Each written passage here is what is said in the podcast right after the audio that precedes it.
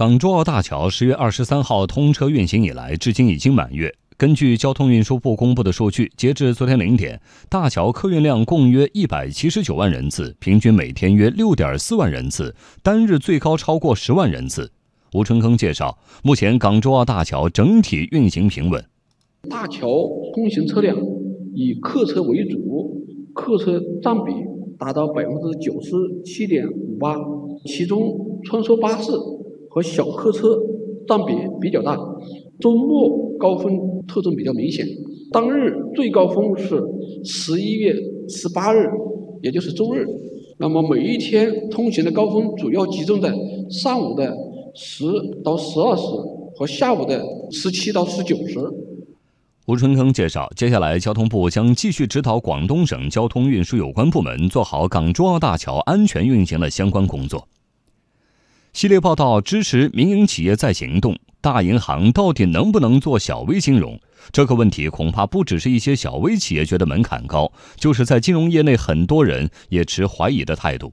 中国建设银行董事长田国立坦言，金融科技给了大银行这个能力，而建行把它变成了自己重要的战略方向。我们来听央广记者柴华的报道：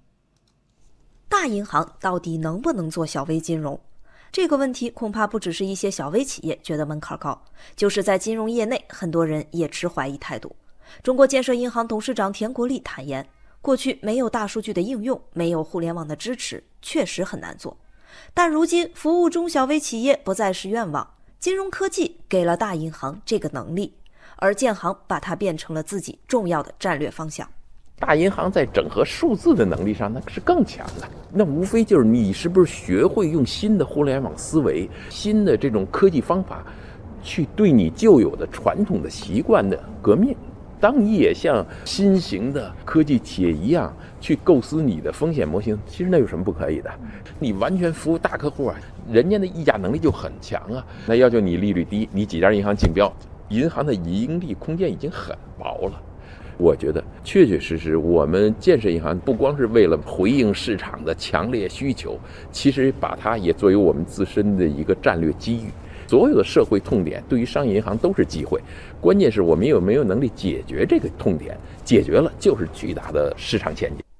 统计数据显示，截至九月末，建行服务的对公信贷客户中，民营企业占比九成。融资余额占比近百分之三十，民营企业贷款余额一点七万亿，同比增速百分之十点三四，高于对公贷款平均增速。建行小微企业的贷款余额一点四九万亿元，贷款客户八十七点四万户，较年初新增二十六点九万户，增长百分之四十四点三九。上周，建行发布二十六条新举措，进一步加大支持民营经济和小微企业的力度。田国立表示，建行将为民营经济、小微企业提供全生命周期的金融服务。我们准备在深圳，准备投资一百亿建一个科技产业园，相当于孵化器似的，打造这么一个金融啊、科研、实体